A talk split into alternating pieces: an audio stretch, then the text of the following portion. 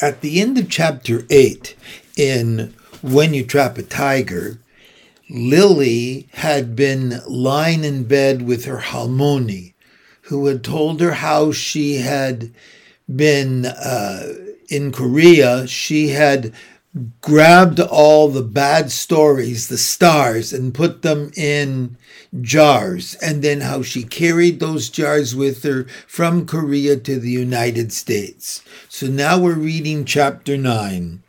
My dreams are filled with tigers.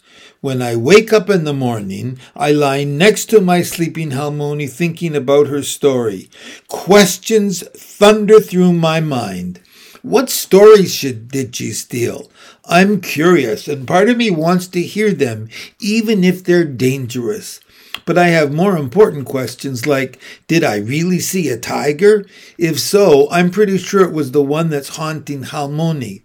We have to do something about that. We can't just wait. We need a plan to protect ourselves.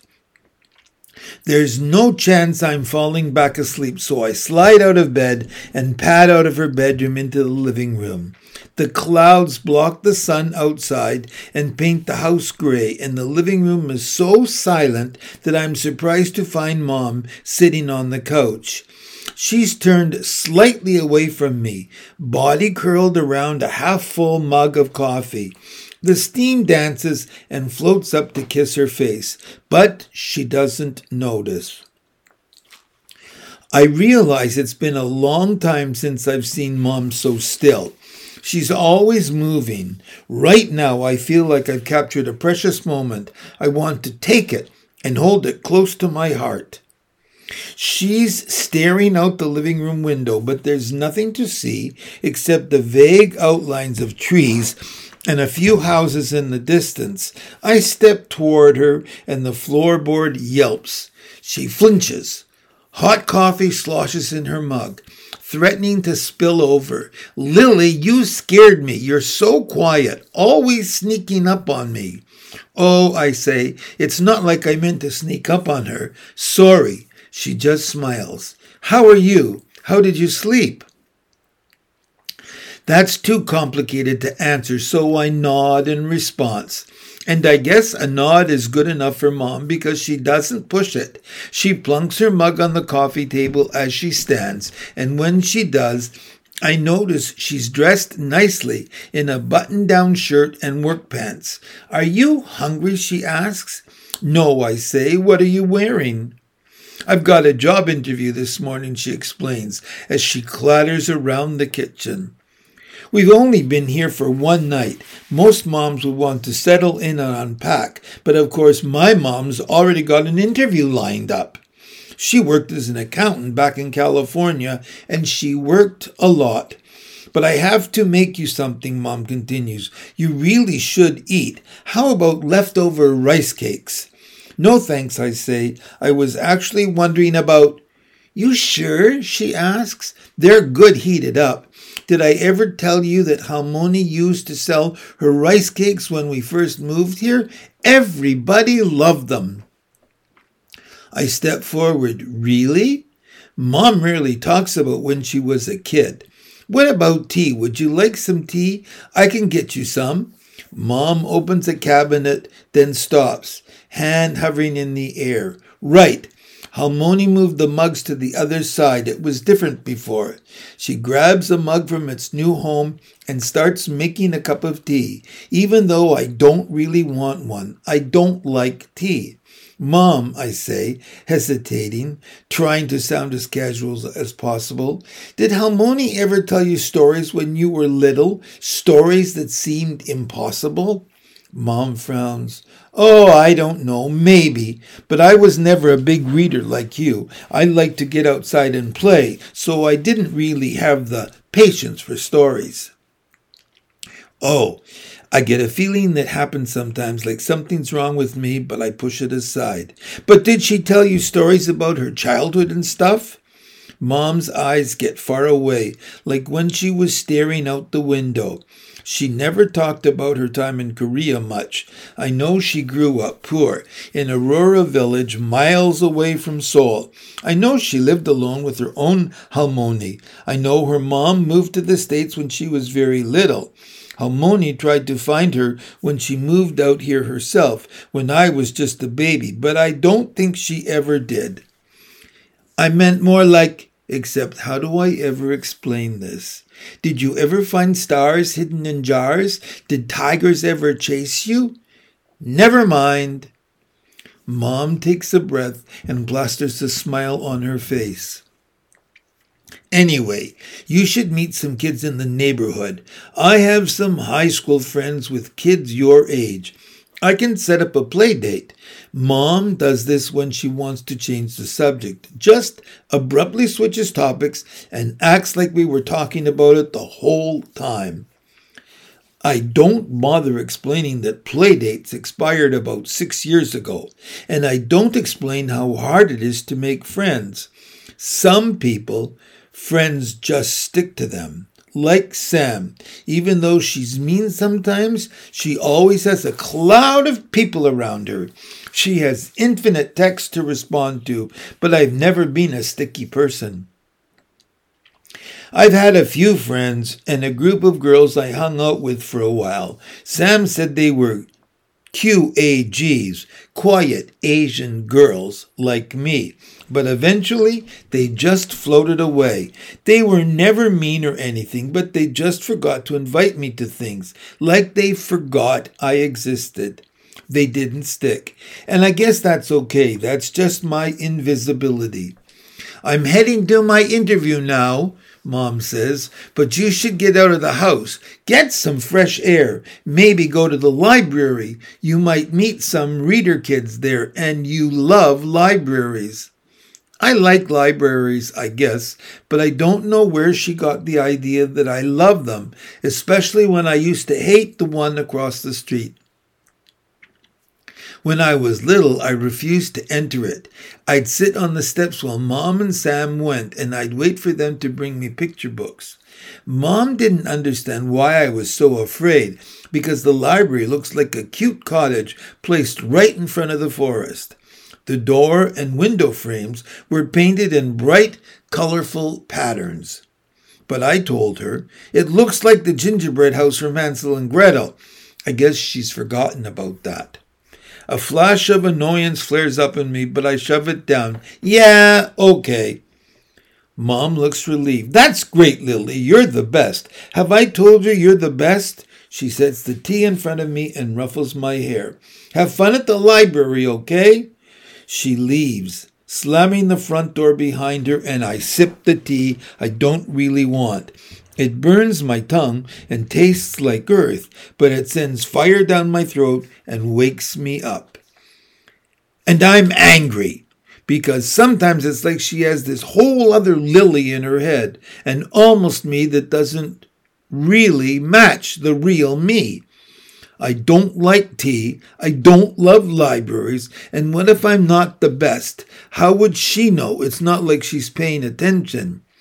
I get up to pour the tea down the sink, and the swirl of brown water thrills me. It feels reckless and wasteful, but in a good way. I drop the mug in after it, only with too much force. The mug cracks. For a moment, I stare at the crack, and something opens inside me, something big and gaping, a black hole that's a little too scary to look into. As quickly as it came, my anger leaks away. I don't know what got into me. I take the mug and bury it in the trash, all the way at the bottom of the bin, where nobody will find it. Then I change into jeans and a striped t shirt, and I braid my hair without bothering to brush it.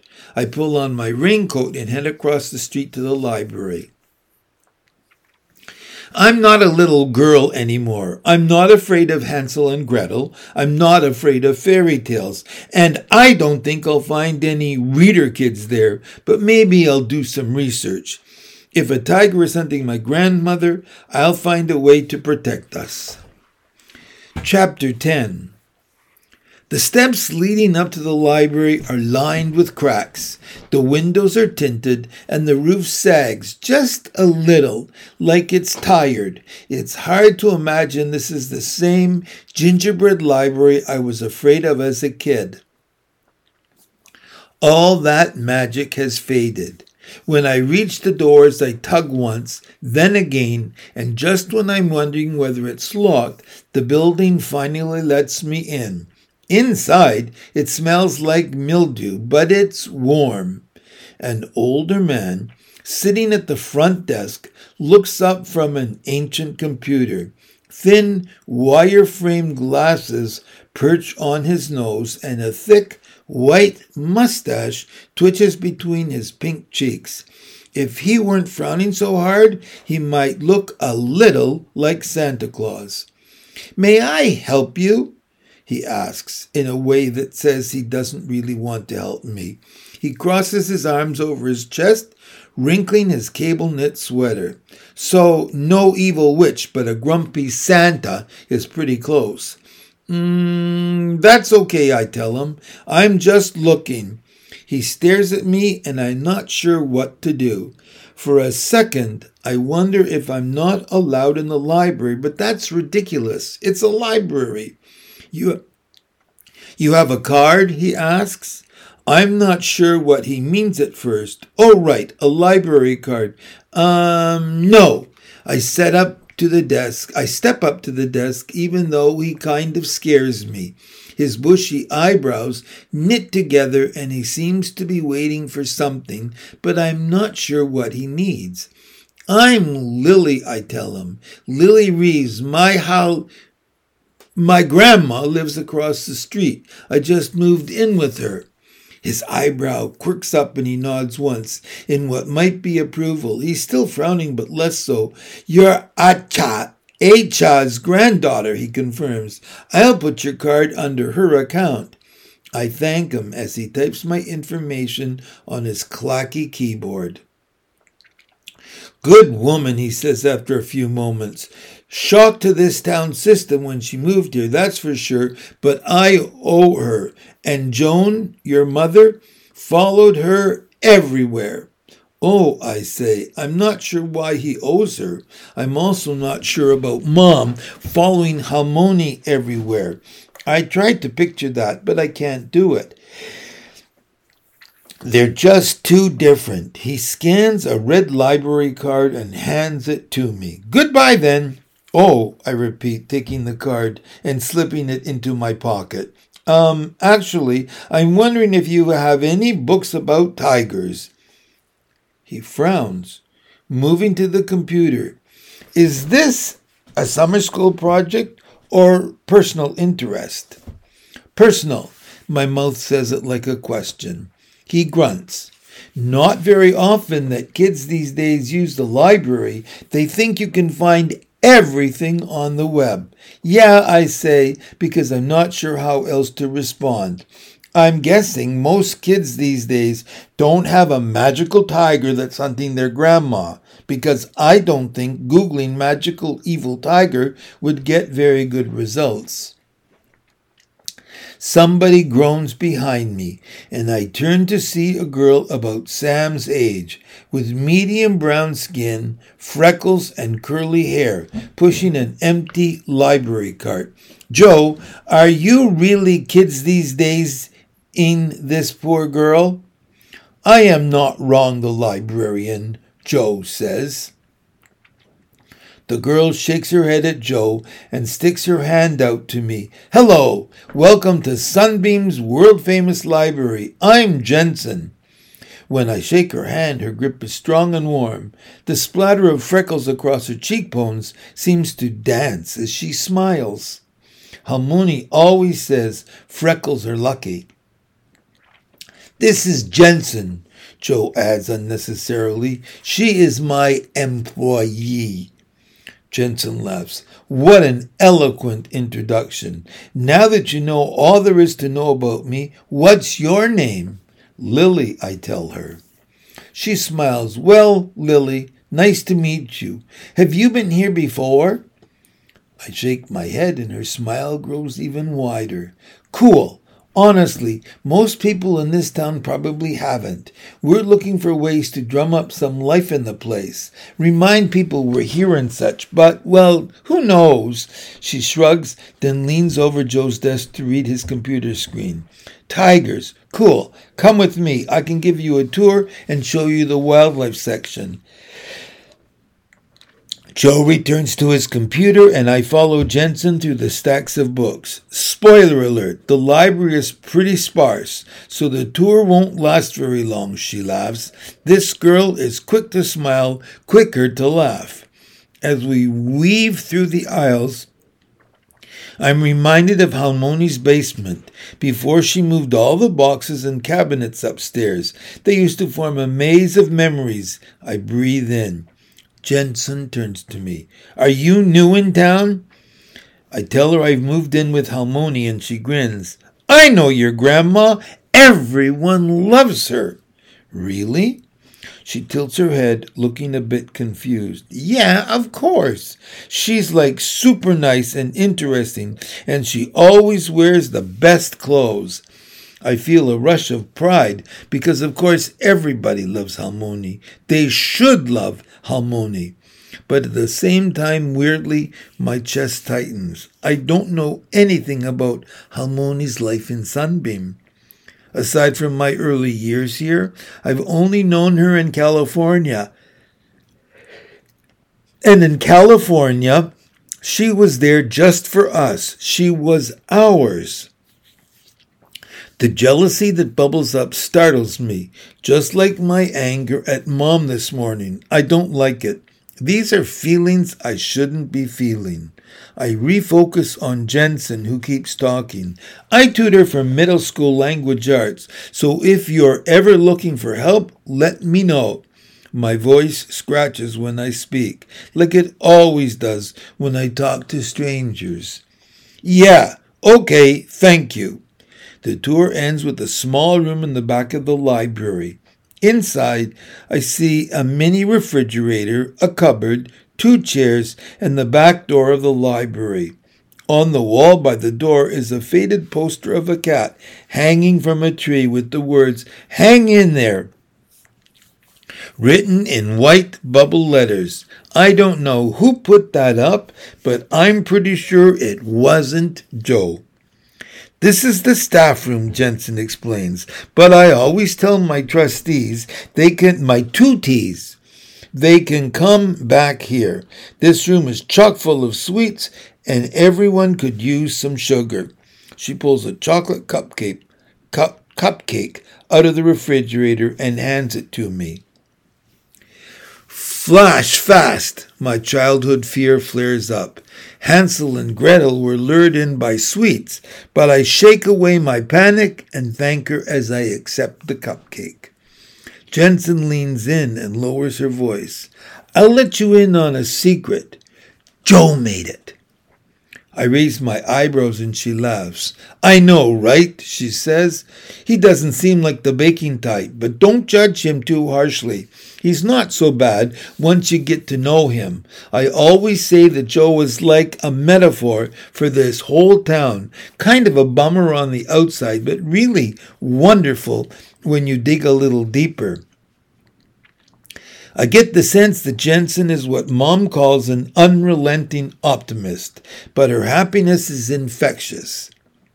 I smile and take a bite, and the chocolate lights up my whole body.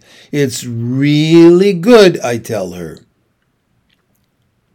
For some reason, the cupcake reminds me of Halmoni's rice cakes, even though they don't taste similar at all.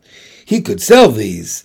She gives me an odd look and I'm instantly embarrassed. I don't know why I said that. Halmoni may have sold her rice cakes, but she did it because she needed money when she moved here. Jensen grins. That's a brilliant idea, Lily.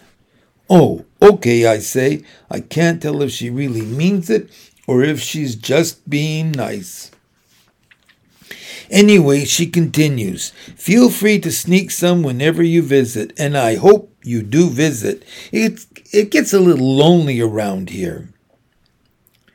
I like Jensen. She's nicer than I thought teenagers could be. She is basically the anti Sam. And I don't know what exactly she sees when she looks at me, but I know she sees me, which feels nice and also a little itchy. Jensen leads me over to the wildlife section, and I flip through the tiger selection. It's pretty dismal. 102 tiger facts and 102 more tiger facts. I skim them, looking for any information to help. Something like there's a certain breed of tiger that can magically disappear, or if a tiger is hunting your grandma, here's how to stop it. But what I get is a tiger's canine tooth can cut through bone. If you look a tiger in the eye, it might be less likely to kill you. But beware. The roar of the tiger has such a low frequency that it can paralyze you. I push the books back onto the shelf. This isn't what I need, and it's not making me feel so great about being hunted by a tiger. Actually, I swallow, nervous now. Do you have any stories about tigers? Jensen twirls a curl around her finger. Well, we have the Narnia books.